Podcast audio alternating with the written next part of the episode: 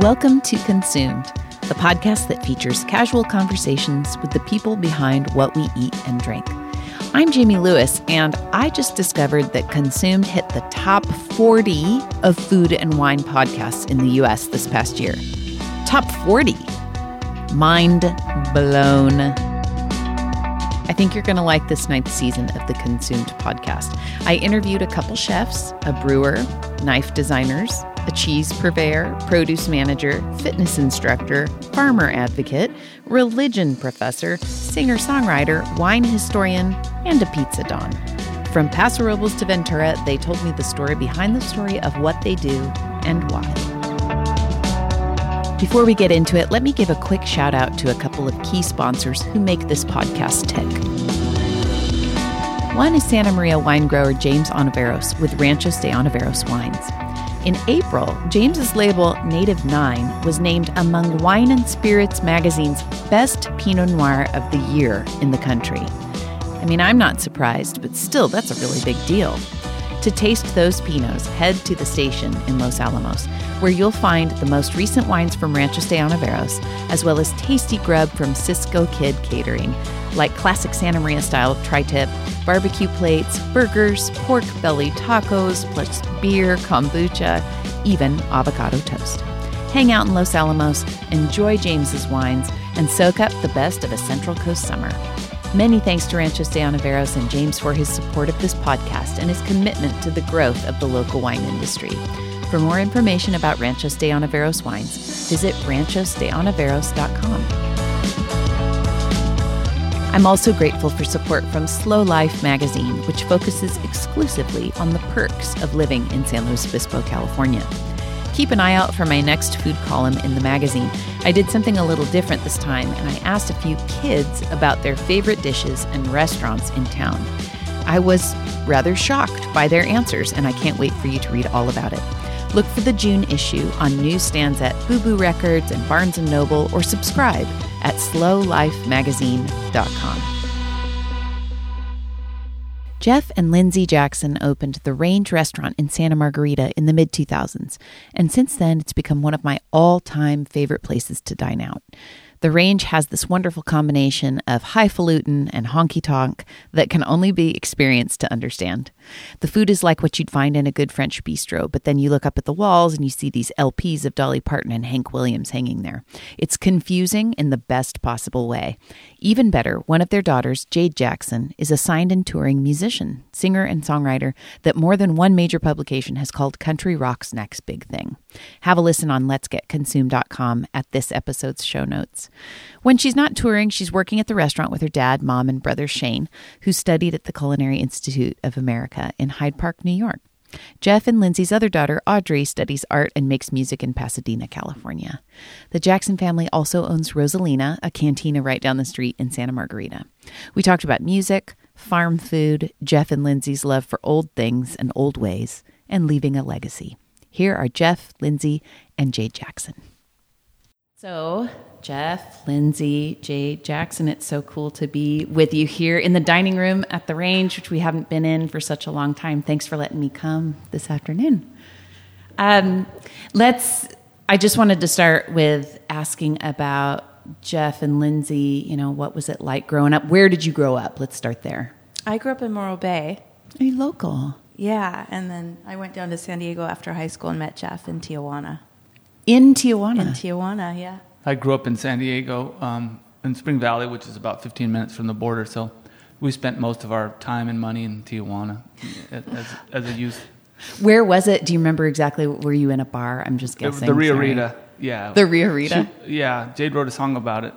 Oh my gosh, yeah. that's so cool. Very cool. Yeah, it's on one of my my first records I produced in high school that sort of disappeared after I got a record label, but maybe it'll come back to the surface at some point. Yeah, right on. So then you came back up here. You you you stole Jeff away from San Diego. Yeah, we didn't really want the kids to grow up when our son was about four, about to go into kindergarten. We just wanted to live somewhere not so crowded, mm-hmm. and we went all the way up to Oregon. Jeff applied every at every nice place there was, restaurants and hotels, mm-hmm. and he actually got hired by a friend of mine at the inn at Morro Bay. So we ended up right back here where I came from. Right on. Okay. How, how about how old were you when you started at the Inn at Morro Bay? I was about 30. Okay. So or, you uh, tw- 28. okay. So you'd been working in kitchens already all that time. I've been working in kitchens since I was 19, yeah. wow. How did you start? Where were you in the kitchen? Um, oh, well, I started in the Army, actually. I went to the Army cooking school, and I was in the infantry and on, in the Army.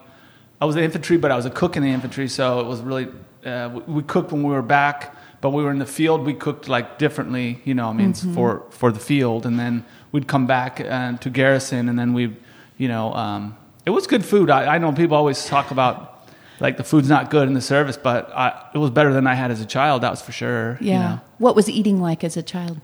Uh, was from the farm, you know, rabbit and bluegill and bullheads and, you know, I mean, I'm straight Okie farm kind of life. I come from Okie stock too. Well, from Kansas, but may as well be. Collard greens, Yeah. mustard greens, beet greens. I mean, all of it. Yeah. Were your parents farmers? My dad was, yeah. He's from Mississippi, and he was a farmer, and he basically made a, his own little Mississippi right in Spring Valley, where, I grew up. But and my mom's from Mexico, and she's a very good cook, and so I was surrounded by uh, good food. Uh, even it was farm food, you know, farm to table they call it now, but back then it was just survival. Yeah. You know? yeah, right on. Did you learn a lot from your mom, do you feel like? Yeah, I learned a lot. Yeah, from both of them, and and I got, I mean, I just that's where that's where I learned everything. I still call her. You know, we have a Rosalina across the street, and Yes. I still, Ma, how did you make that one salsa? You know, whatever. And she's, oh, you know, you got you got the wrong chili or something. You know what I mean? But Yeah. uh, but yeah, I, I I I rely on her a lot. That's very cool. I don't mean to jump ahead, but you mentioned Rosalina. That when did that all come about? When did you buy it and start it? Uh, it was on. Uh, well, we the building we got the building in um, was the St. Patrick's Day of What? 17. of 17 and then it took us about a year and a half to build a kitchen it takes a long time with county and whatnot and, Yeah, right. but it's finally it's rolling now and uh, now the kitchen's too small for the amount of people that we're doing you know at the So time. it's it's Yeah, being it's- successful. yeah That's awesome. we've been really lucky What's what would you say is the difference between this business, you know, the idea for the range versus Rosalina? If you were telling somebody who didn't know, Well, the range is, is my dad, and uh, it's Mississippi. It's it's uh, old school country. It's it's it's southern, and and and Rosalina is more of a Mexican flair, more of a, a barrio flair, like a Spring Valley kind of gangbang kind of. It's just uh, it's my life basically. This is half of my life, and that's the other half of my life. So, Yeah. so um, that was like Spring Valley's like the hood, and so I understand that, and I understand being on the farm as well. You know, so it's like we were in a farm in the hood, so it, it's just really different. you yeah, know. yeah. Did you, uh, Lindsay? Did you always know that you were going to be working in restaurants? No, actually. I grew up, uh, spent a lot of my time in the Hofbrau, Oh, which was the Van Beardens were good, close family friends Yeah. of mine. So it was funny just to marry him and then just get right back into that. And we're back. yeah, yeah. Yeah. But I don't know how to cook or anything. I just, I You just don't? work here. Yeah. What about at home? Um, no, actually, when um, Jeff and I were married, um, I was a vegetarian, and once in a while I tried to cook for him, and he usually wasn't hungry, so I like stopped wasting my time. So I made food not. for the kids. That was about it. Yeah. Um, so starting this place, well, no, backing up. So I know that you in at Morro Bay, and you were really a coastal family. I mean, you, Jade, you were probably born on the coast, right? I actually spent my first two years in Spring Valley. We lived in a little like apart- condo right next to my grandparents' house on the farm. So I grew up. My first two years of life were on that farm, Yeah. and then my brother was four at the time. And I think, Dad, you heard like gunshots or something down the street. So then we, you know, they moved us here, or they were looking for somewhere else other than Spring Valley. My grandparents' farm. Um, I'm sure it was different, Dad, when you were a kid, but now if you visit it or before they sold it, it was like this, you know, three acre farm in surrounded by the ghetto. Like you couldn't go on walks, and it was just pretty dangerous. I think. So unusual. That's really interesting. Yeah. Yeah, that's about the way it is. yeah. Well, when they bought it, it was kind of like this, like horse country, Yeah. and then it just filled in, got to be like real city-like, and Yeah. Well, money pushes uh, poverty inward. money pushed it from the coast and pushed the poverty inward and inward inward and, and that's just the way it works even here Yeah. you know what i mean Yeah, Cal- that's kind of a California story too. Just a lot of um, a lot of change, but then the fact that you have this farm that's not budging, just kind of all croaches around it. Um, so you came to the coast, and at a certain point, you left in at Morro Bay to go where? uh, i left to be the chef at uh, shore cliffs which is now the oh Well, shouldn't you tell them about Laurent? Well, well, um, well. At first, I, I after I left Inn at Morro Bay, I, I, I took the chef job at uh, the Shore Cliffs, which is in Pismo. Yeah. And then um, I said Fontana Inn now, Yes. and that was my first chef job. So of course, I, I was sous chef at the Inn at Morro Bay. Uh, I got hired by Laurent, who- uh, Bistro Laurent in Paso Robles, when I was at the Inn at Morro Bay. But he left to start his own restaurant. And I knew I was going to be his sous chef, but I took another job, at least to be chef for a little while, and um, at, at the Shore Cliffs. And from there, then Laurent opened, and then I jumped over to Paso Robles.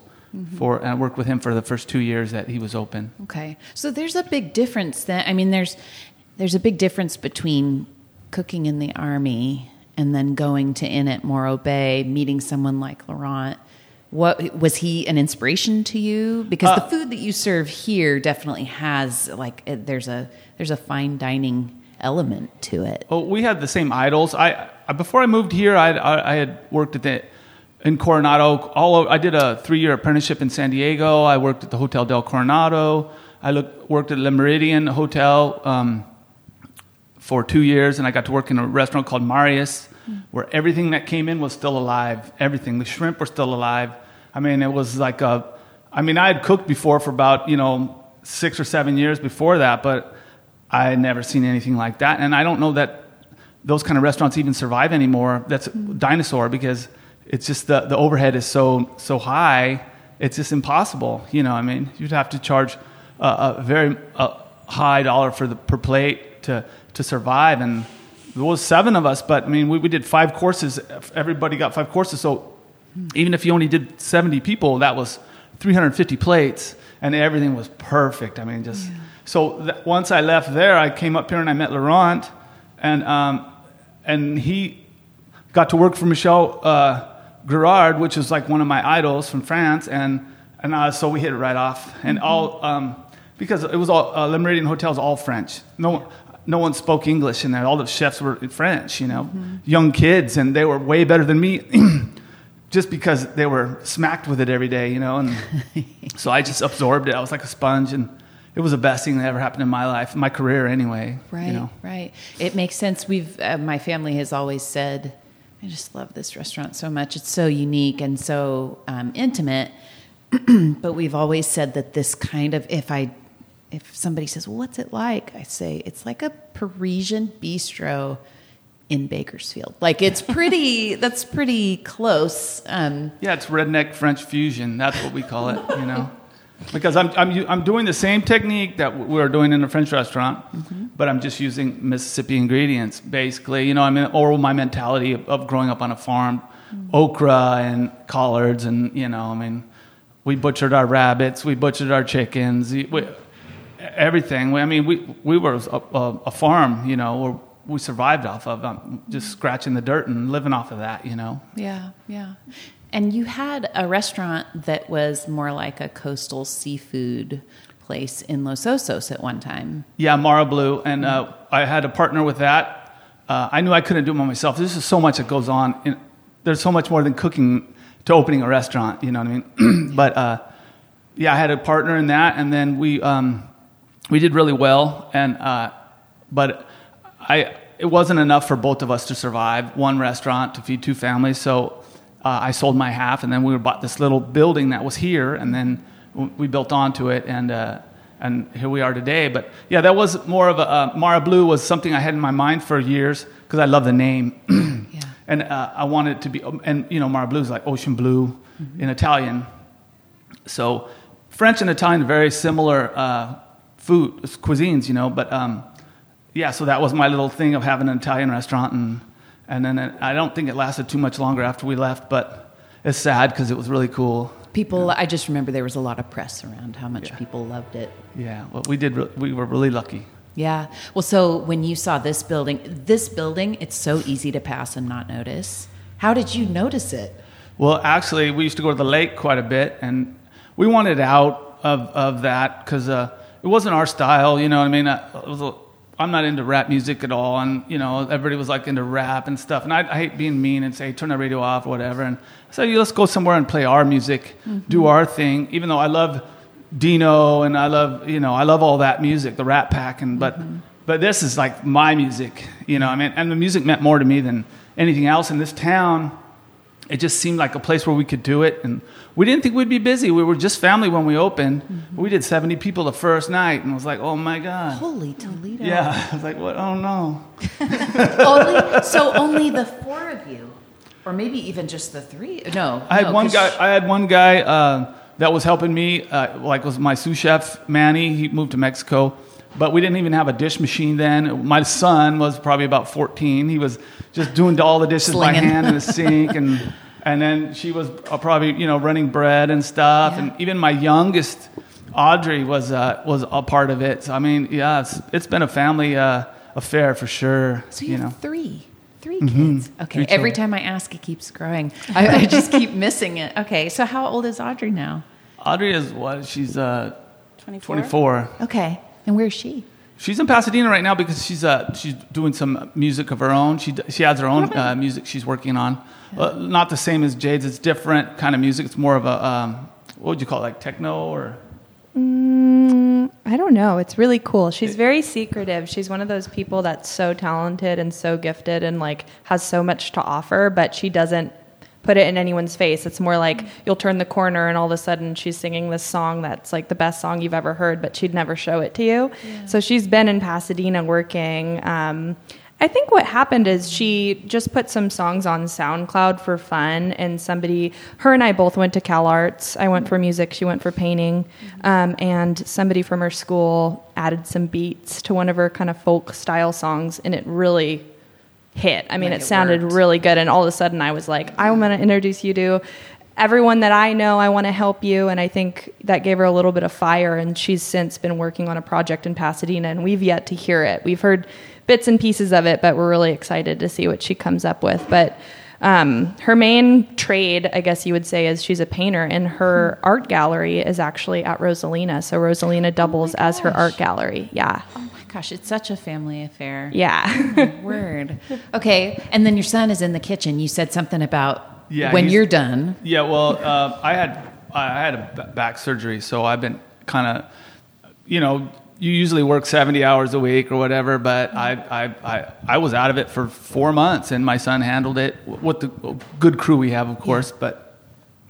So I just figured uh, I'm, I'm not the same as I used to be. I'm not as strong as I used to be. So uh, basically, we, handing it over to him and just uh, and just slowly kind of backing out of the situation. Was he's still doing the bills and you know helping with the orders and, and, and kind of like helping through, but but the majority of uh, um, it will be him. You know, I mean, he went to the best school. That's a the best cooking school in the whole world. People from other countries come to that same school, and he got to graduate from there. And um, we're really proud of him, and he's doing a great job. Did he go to Hyde Park? The CIA Yeah, Hyde he went to Hyde Park, but then he finished his last year in, in Napa, so he got to do both on. schools. It was really cool. That's so, you must be so proud. Yeah, yeah, That's totally. amazing. You have a lot to be proud of, all three of your kids. Yeah, I'm, I'm, I'm, uh, someone up there loves us, you know. Yeah. Do you both play music? Lindsay, do you play? Not at all.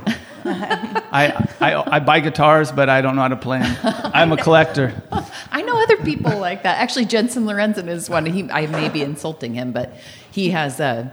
I remember he has a guitar hanging in his house. And I was like, "Oh, do you play?" And he's like, "No, I kind of look at it. It's kind of pretty." You two worked together at one point.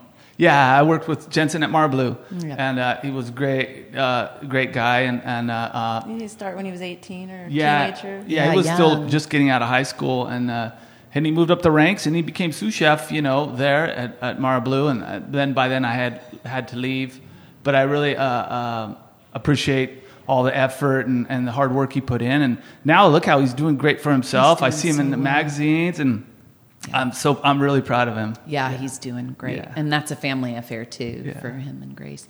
Okay, so at some point, Jade was singing and you said um, something great is happening here. How about how old was she when you started noticing she could be a musician? About 13 or 14. Well, by eight years old, well, she was playing the piano. Mm-hmm. And uh, we had this old piano that we bought somewhere in, I don't know, middle of nowhere in Paso. And we drove it all the way back to Los Osos where we lived at the time. And, and uh, she took lessons, and, and the, her teacher would use her because the kids are shy. So when we'd play at the church, they would use her to start it out to get the other kids to go, oh, Jade can do it, I can do it. So mm-hmm. basically, Jade would be always the first one to do the recital, and then the other kids would go, okay, I'll do it, you know. but they used her, and she's just been a ham ever since. You just knew it. Yeah, just, she's a ham, totally. Well, first her grandma bought her a synthesizer, one of those just those little toys. Nice, yes. And she, she was in love with that movie Titanic. I don't know. She was like in kindergarten. Mm. And one day we came in the living room and she was playing the Titanic just like off her head. Right. So we're like, whoa, she needs lessons. And then Marion Kaiser in Los Osos, her teacher, piano teacher for all those years, was like, well, wait till after first grade because it'll mix up with the reading. And mm. um, yeah, she just Jade just always had it in her. Yeah. And then when she started um, writing her own songs and stuff, when we moved here, Jeff talked to the owners of the porch and said, "Can she sit there and play on Sundays?" Mm-hmm. And they let her. So every Sunday, Jeff would take her over there and she'd play for a few hours. Doesn't that say something about this community too, though? Being small, being intimate. It's the best. That you can say, "Hey, my I don't know, 13, 14 year old, can she come and play?" That's yeah. pretty cool. That's but she could write, and I knew that right away. And like even when she was in second grade, she wrote a story in her and their teacher wouldn't enter it in the in the thing because they thought that we had written it. That's no way. That is that made me so angry. That, that no way a second grader could have written that. And then this that was that was terrible. And I, I, was I'm still angry about that. But yeah. But uh, but she, her ability to write. Yeah. And I always think if she wouldn't become a musician, I love Shel Silverstein. You like uh, mm. the Giving Tree is probably my favorite story. And I'm like, well, Jade, if you don't if you don't make it in the music industry just write children's books, mm-hmm. you know, mm-hmm. and and stuff like that. She can draw too. She could even illustrate it. You know what I mean? What, These but kids. I but, uh, cannot uh, draw that. No, I would definitely have my sister do the illustrations, or my mom's a painter too. She's oh, all quiet are. over there, but yeah, she's really gifted. Super quiet and suspect.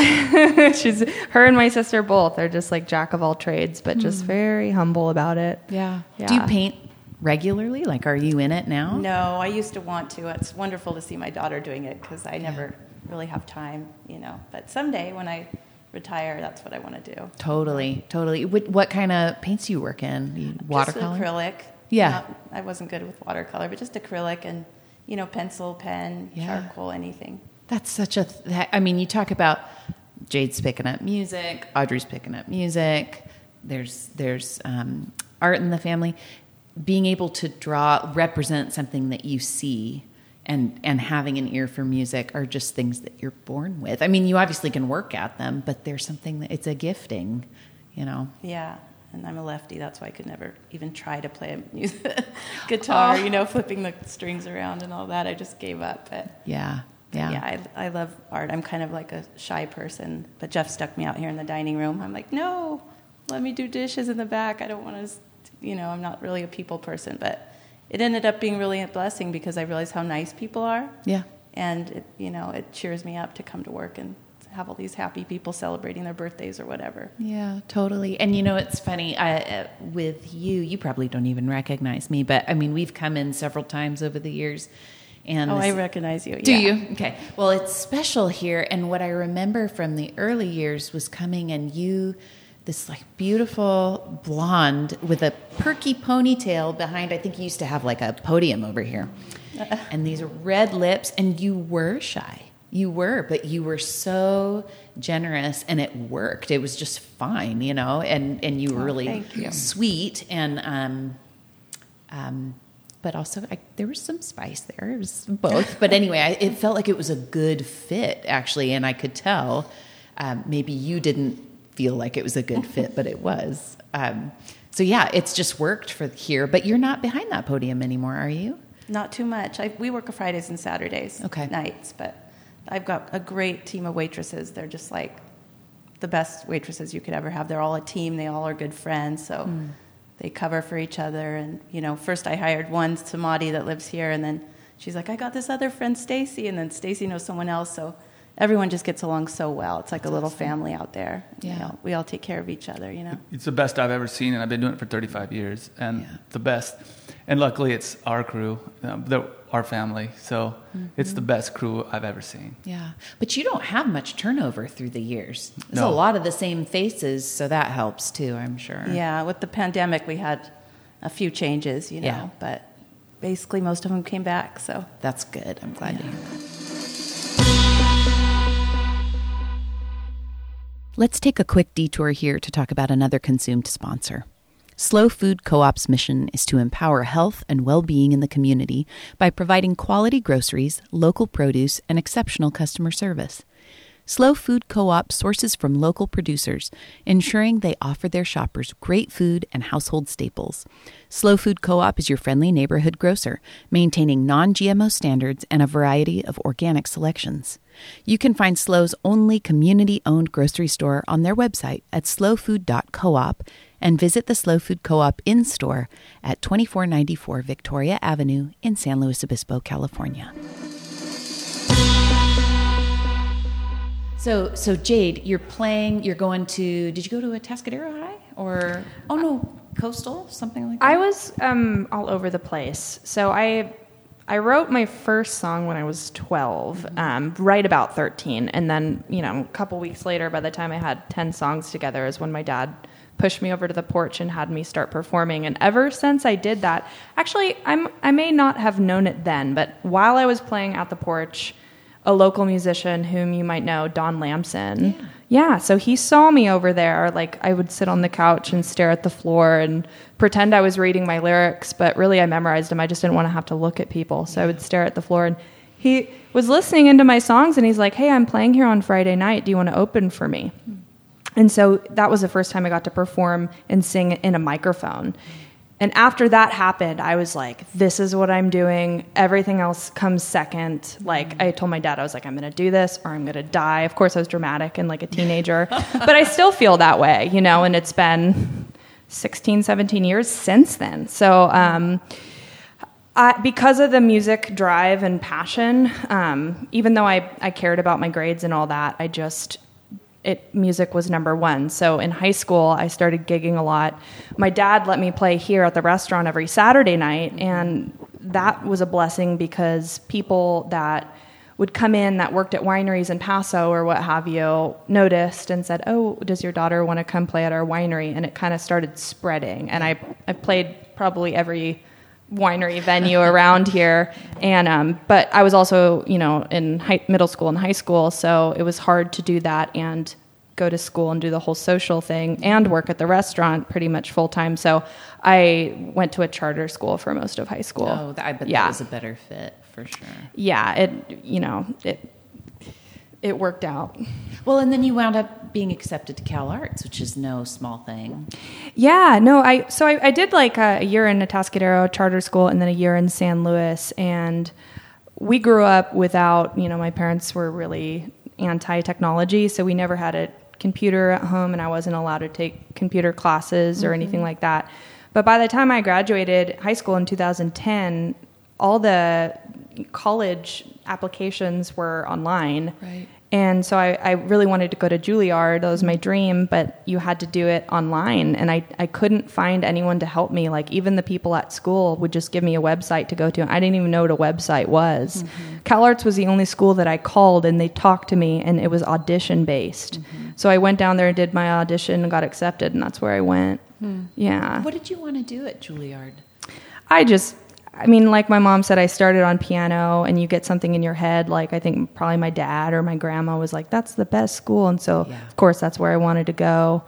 Um, I knew I wanted to be a touring musician, but I, I've always just been kind of disciplined and hard on myself, and I, I also wanted to have a degree in music. So, no offense, mom and dad, but I, I've been working here since I was 12 as well, and I didn't want to, you know, if the music career didn't pan out, I didn't want to be a, a waitress. It's just not my passion. So I wanted to get a degree in music, and um, and then my junior year of college, um, things started happening in a good way, and and made that a reality to where I could do that as my main job, of course, until the pandemic. But what does that mean when you say your junior year? I mean, what was it that that changed?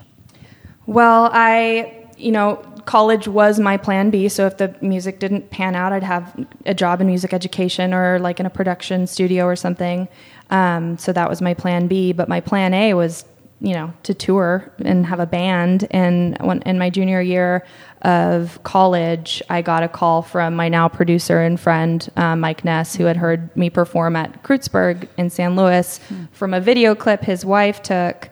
And um, he, he took me under his wing and just helped me meet the, meet the right people and believed in me enough to get give me my start. And if people don't recognize his name, what would they know from him?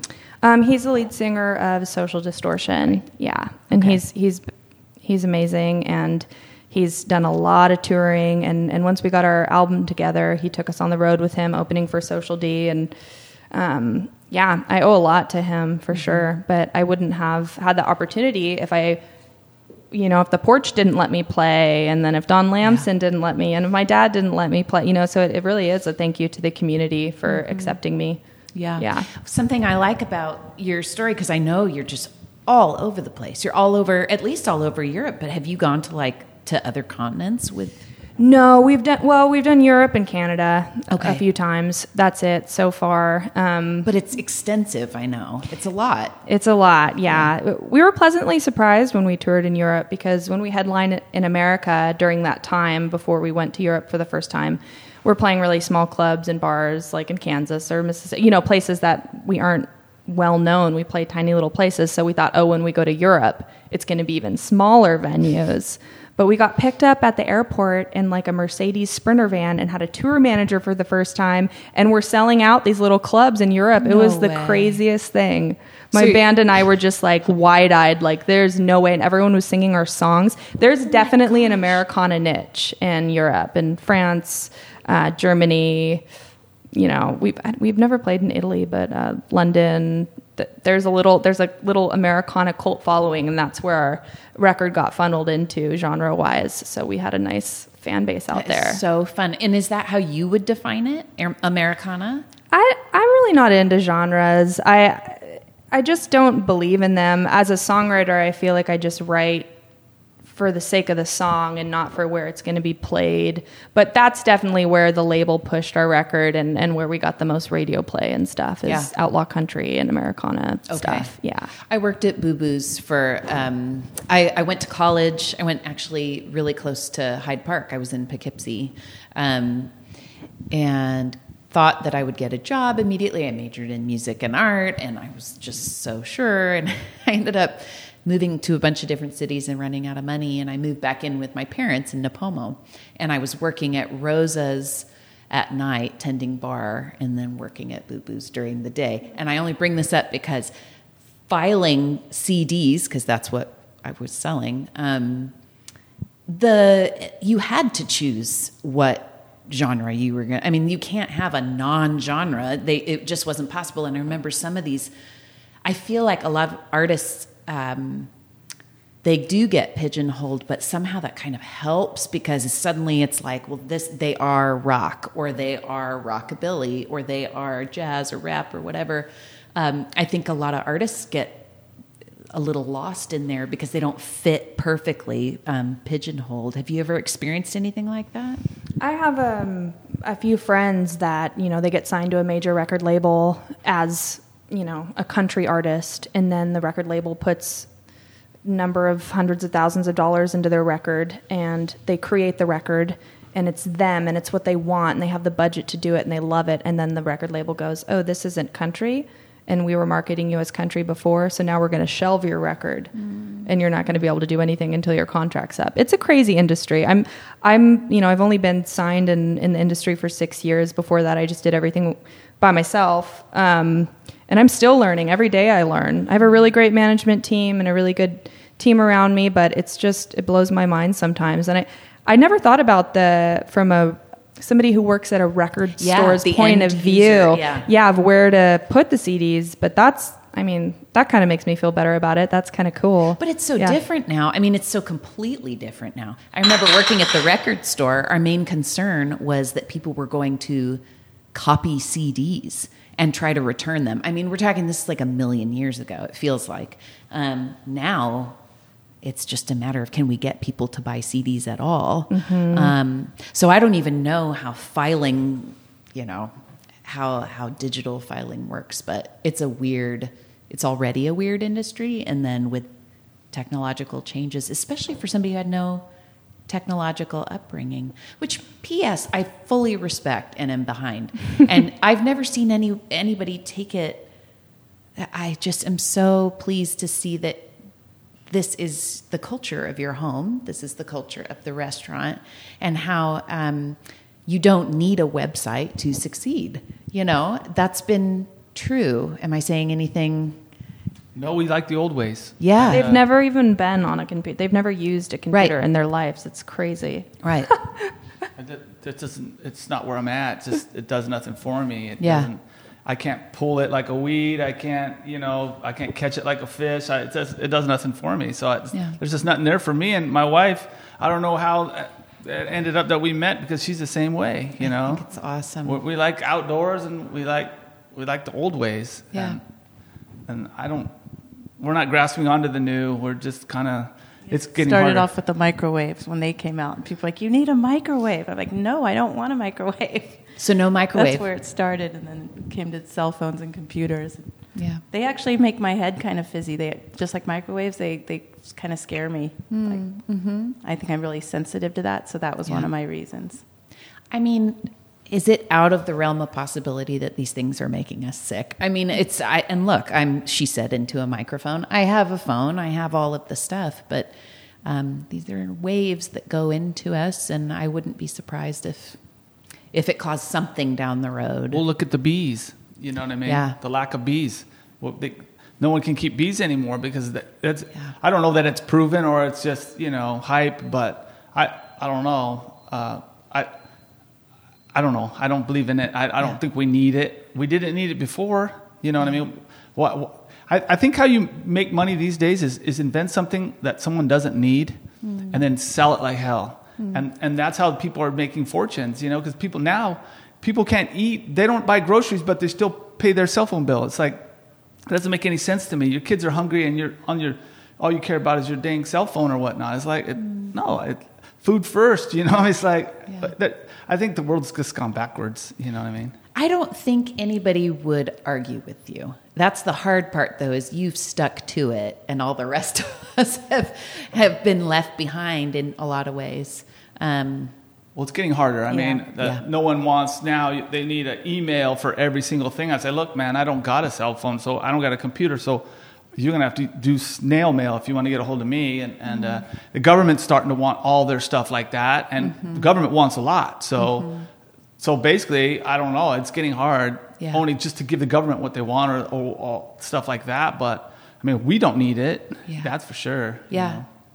That's I- why our son's taking over a lot. He's we're like, "Oh, Shane, can you deal with this for us?" Yeah. You know? Yeah, because you do now have an Instagram account. I know. And Yeah. and and I thought that maybe that started because of the pandemic and It getting did. to go orders and things yeah, like that. you and Shane put that together, right, Jade? Actually, my brother and his wife Jesse um, they're more tech savvy than me. They they just put it up real quick, just so people could have.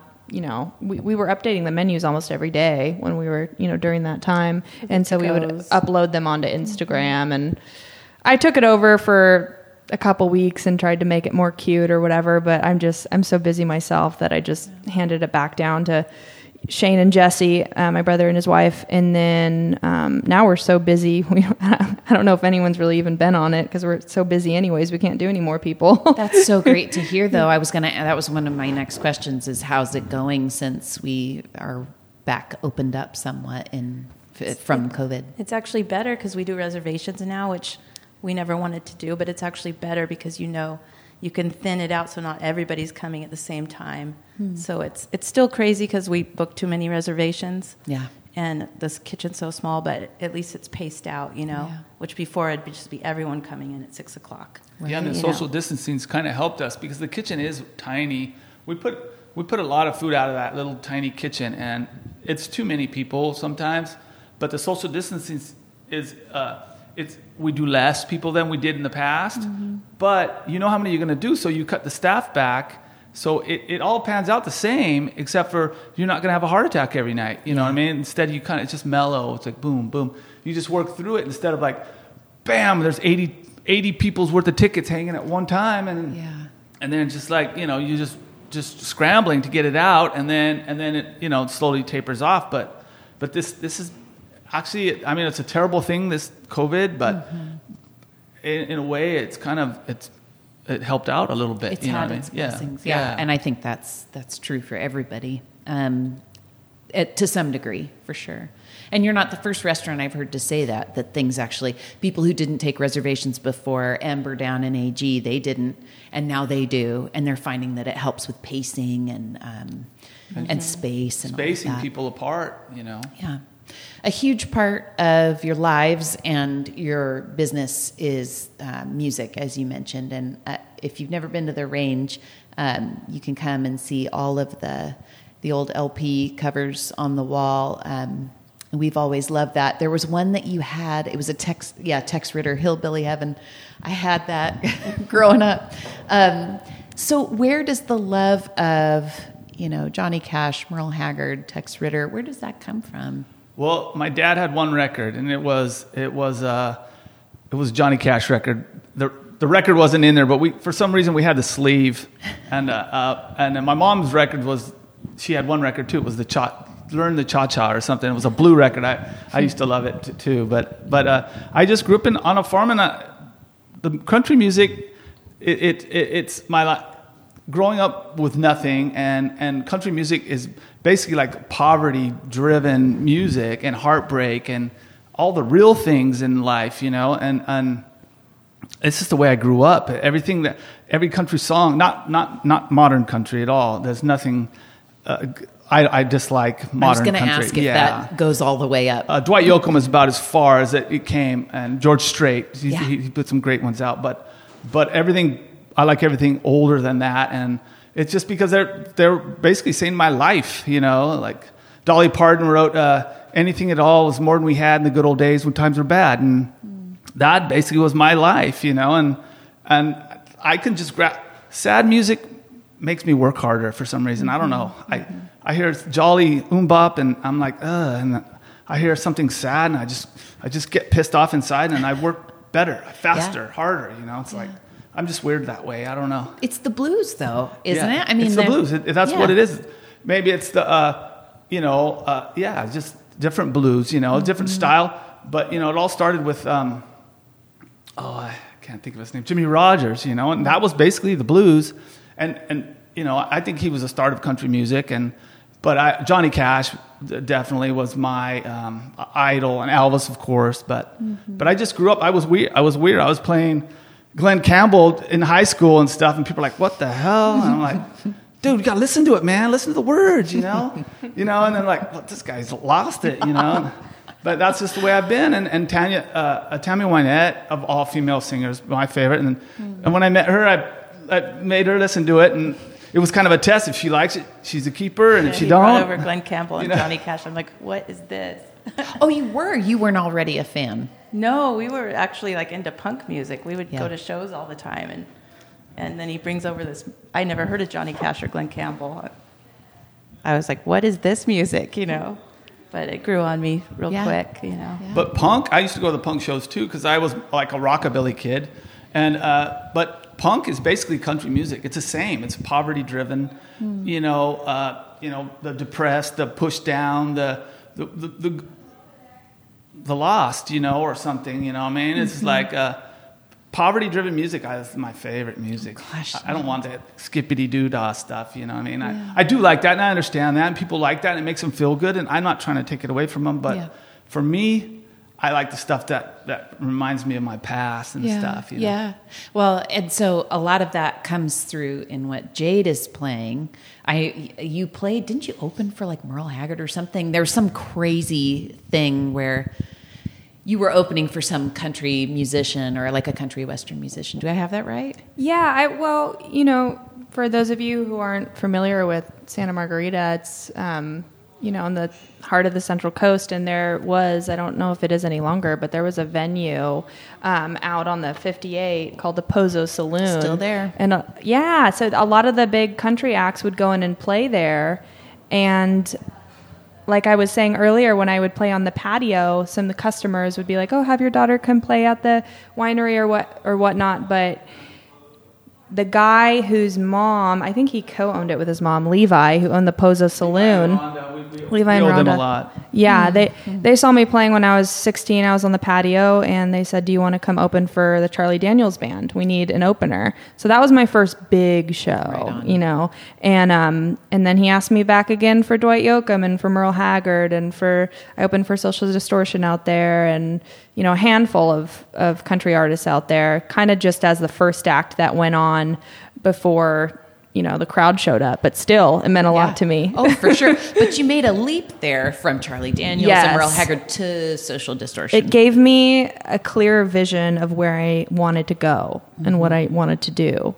Um, and that it was maybe, po- I was close enough that I could kind of taste it in a way. So that kind of fired me up a lot and gave me fuel to move forward. Yeah, for sure. So something that I love about your scenario is that you are, you know, a signed working musician, touring musician, and when you're home, you're working here. D- yes. Yeah. is that kind of unusual for I, I just there's something I love about that. That's so you're very authentic. Well, thank you. Well, uh, you know, even, even though I had been performing for a decade before I was signed, how I understand it is getting a record deal is like any other business. Unless you have a hit song, it takes about 12 years before you start hmm. making money. Before then, everything goes back into the pot. Yeah. And so I've been investing, you know, what I make mu- in music back into my music, whether it's an instrument or hmm. paying for, for my band or, you know, that that sort of thing. So rent and toothpaste and food and all that's that's come from what I make here at the restaurant. And I feel so lucky to have this job because I would leave for a tour for 8 weeks and come back for 2 weeks and then be gone for 3 weeks and in those 2 weeks that I was home, I was automatically plugged into Yeah, a great pick right up. job. Yep, it's and so I, cool. I feel for other musicians, uh, my drummer included, he'd have to quit and then, you know, and then try and get rehired somewhere like that. He worked at the sock drawer and he worked at Chamisal and he worked here and he worked there. And I, I just felt so blessed that I was able to just, mom, I'm coming home. I'm going to be there for four days. Can I waitress all four nights? And yeah, it's, you're tired. And most musicians who've quote made it, they get home and they sleep and they do yoga. But I didn't have that luxury. I still don't have that luxury. Someday I will if I keep working hard. But I'm really lucky that I have this place um, right now. Yeah, yeah. The restaurant is far more than a restaurant. Um, I think to this town as well now with Rosalina, um, it's been an anchor for for Santa Margarita, but it's also you know made. We were just talking about the evilness of cell phones, and mine is going off, and I'm so embarrassed, and I'm so sorry. Um, okay, good something about uh, it's amazing that um, you know the restaurant has enabled your kids in many ways to to have lives that they want but i'm thinking in particular about jade the fact that she can come home she can work she can go off she picks up right where she left off. It's been a venue. Um, i think we all want a legacy like that. I think we all want something that's more than just a business. Do you feel that Yeah, totally. This restaurant has fed a lot of families, and it's got given a lot of opportunity to my children.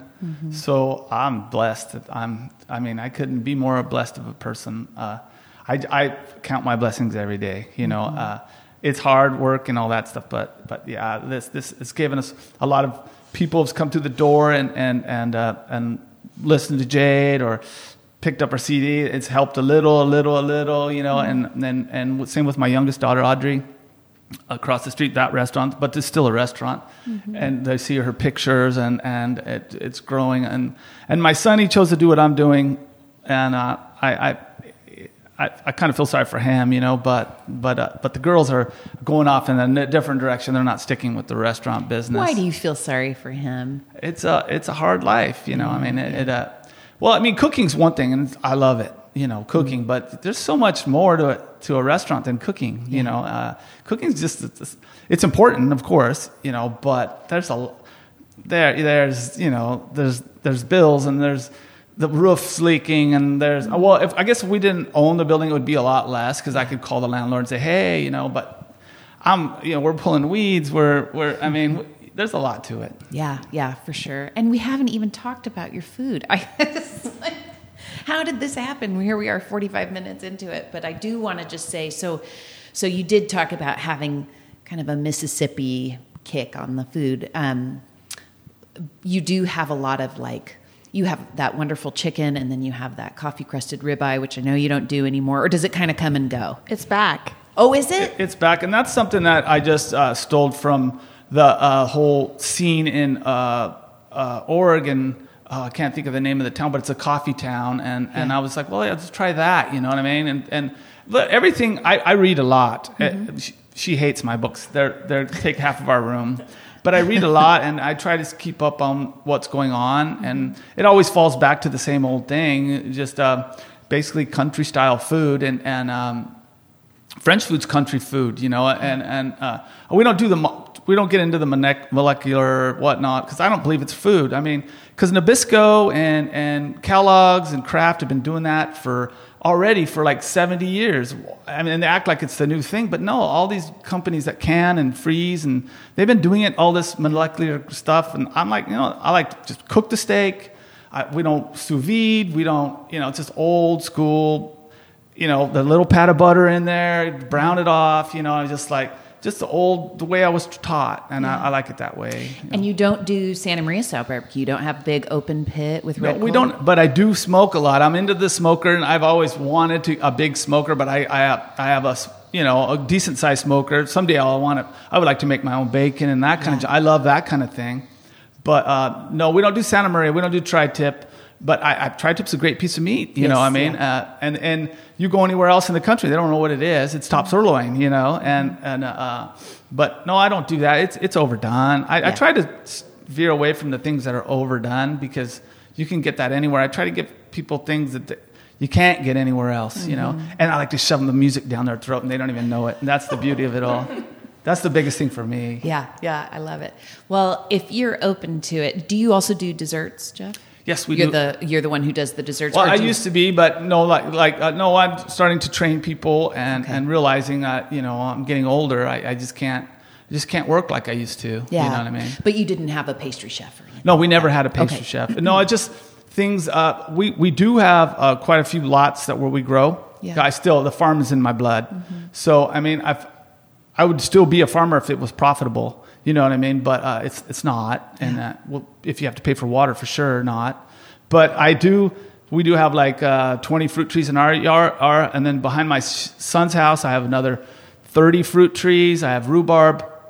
We grow chai. We grow all the herbs that you see. We grow all the flowers that are on the salads. Uh, I, I, that's my love. That's you know, and uh, I just and she's in there pulling weeds with me yesterday. You know what I mean? In my garden at home, and and uh, I just and then we're starting to re- recycle our, our, our greens and stuff now. We have uh, composters, and Yeah, right I, which I love doing. I, I do it at home, but now we're starting to do it here at the restaurant, and that, that's my. And then the RO water, you know, for every glass you drink, you, you lose three. So now we're using that RO water to, for the garden in the back. So that's the flowers that you get on your salad. So Nice. we're kind of. I married a vegetarian, so she kind of turned me into a hippie, kind of. You know. Are you vegetarian? Well, she was. I was for 30 years, Okay. but he, when we first opened this restaurant, I had a little too much wine one night and I had been craving meat. And he, him and my son were sampling like different fillets. And I just ate one and I go, well, I got it out of my system. And then I never did get it out of my system. I crave meat now. So, Isn't that funny? yeah. But I care. That's why a lot of the things are like free range and stuff because I'm like, don't buy the tortured animals, you know, get mm-hmm. the Mary's chicken and get, you know, get the lamb or, you know, Yeah. I'm, that's why I don't like the ribeye. Or, Yeah. I like the grass fed beef, but the customers really don't as much, you know, got to Yeah. give the people what they want to. Yep, I know. The idea of, of grass fed beef is so wonderful, but a lot of people, when it gets down to it, they want corn fed. They Yeah. want the marble and yeah. Yeah. yeah. Well, um, I was coming around to the fact that I had a goober pie here once that was amazing. I don't know if you're willing to share that recipe sometime, but I'm sure my listeners We would changed it to love hillbilly heaven because people Uh, were freaked yeah, out. Yeah, they, they didn't like that I called it goober pie. But goober's a peanut in Georgia. That's what I'm thinking about. I was in the of, army yeah. in Georgia, and they called them goobers. And uh, yeah, so I made goober pie, and, and I just basically took the idea of pecan pie, and then I wanted chocolate in it. Uh, It was an Elvisy kind of thing going on. We did banana ice cream because that was one of Elvis's favorites, and and and then and then I just put chocolate into a, a pecan kind of.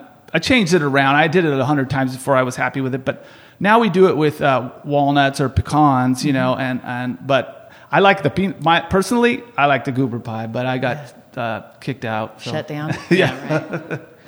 Well, I ask everybody at the end of um, a conversation to tell me if you knew it was your last day and you wanted to celebrate your life in a happy way, uh, what would you eat and who would you be with? It's hard to spring that on I'll someone start. all of a sudden. I would have my parents, even though they worked so much and so hard, like my dad says he works a lot, but really, ever since we moved here, he's here at eight in the morning starting the stock, and then he's doing, you know, it's it's crazy. I think watching his worth ethic have has definitely prepared me for the music industry, which is also a hard avenue, but definitely an inspiration on how hard he works. But he'd also still, on his days off, create this huge feast for the family, you know, Oh, on every single day off. So we'd have family dinner, and I would want to have family dinner with my family. That's what I would do. yeah. Like when we were little. I think I'd have the same. I'd have family dinner with my family and probably shrimp cocktail. Oh, that's awesome. That's I have a awesome. sickness for shrimp And cocktail. we'd eat it out in the backyard, right? Yeah. With the chickens. Yeah. yeah. Is there a dish here on the menu that you are fond, especially fond of? I'm embarrassed to say, but it's the lamb chops. Oh, how you've changed. That's awesome. What about you? Oh my God, everything is so good. Um, I, my mom raised the kid us vegetarian. I didn't start eating meat until I was 23. And so now I've tried all the meat on the menu, and I gotta say the lamb chops. Although I tried the brisket the other day for the first time, I hadn't tried it because I'm kind of weird about food and allergies and things. Yeah. But I was starving, and they put out a plate for the servers, and I ate it. And if you haven't had it, that's it was. I was pissed that I hadn't had it before. It was so good. It was so good. Like everything's good. That's awesome. It's nice to hear that you still like the food after all these years. Too. Oh yeah, definitely. awesome. I, and I'm, I'm really simple. I'd have to say that our garden salad, the best garden salad in the, in the world. And uh, it's really simple balsamic vinaigrette, baby greens, and spun beets and carrots. And it's like, it's like perfect for me. I'm a light eater. I don't really Yeah. eat that a lot. I, I usually get my calories from uh, bubbles. But, uh, but um, our garden salad, I, I, some, I'm proud of everything I've done because I've tweaked and, and came up with most everything you know, I mean, of course, we do the man salad, which is a wedge. Of course, we didn't invent that, but the dressing we did, and it's different. It's not like the store bought one. It's Yeah. made with onion juice, and it's just a different thing, you know, and, and, and just things that. But I'm really I, our garden salad. I, I I'm I'm really happy with that. Is it's because anybody can get it, and it's just the simplest thing in the world. But sometimes you get a garden salad that's just boring, and Yes. ours is it's bomb. Yeah, that's awesome. You're so lovely. Thank you for giving me your time and and your vulnerability and all of that. I really appreciate it. Thank you, Jamie. Thank Thank, you. you. so much. That wraps up another episode of Consumed. If you like what you heard and you think more people should hear it too, please review the podcast wherever you like to listen. Because remember that thing I said about being in the top 40 food and wine podcasts in the US? Yeah, truly. Thank you for listening. To learn more about Consumed, to see photos of my guests, and get links to their many projects and businesses, please visit letsgetconsumed.com. As always, special thanks to Chris Lambert, who edits this podcast, even though he's already outrageously busy with lots of other stuff. And thank you to everyone who lets me into their life for an hour each episode. Until next time, I'm Jamie Lewis.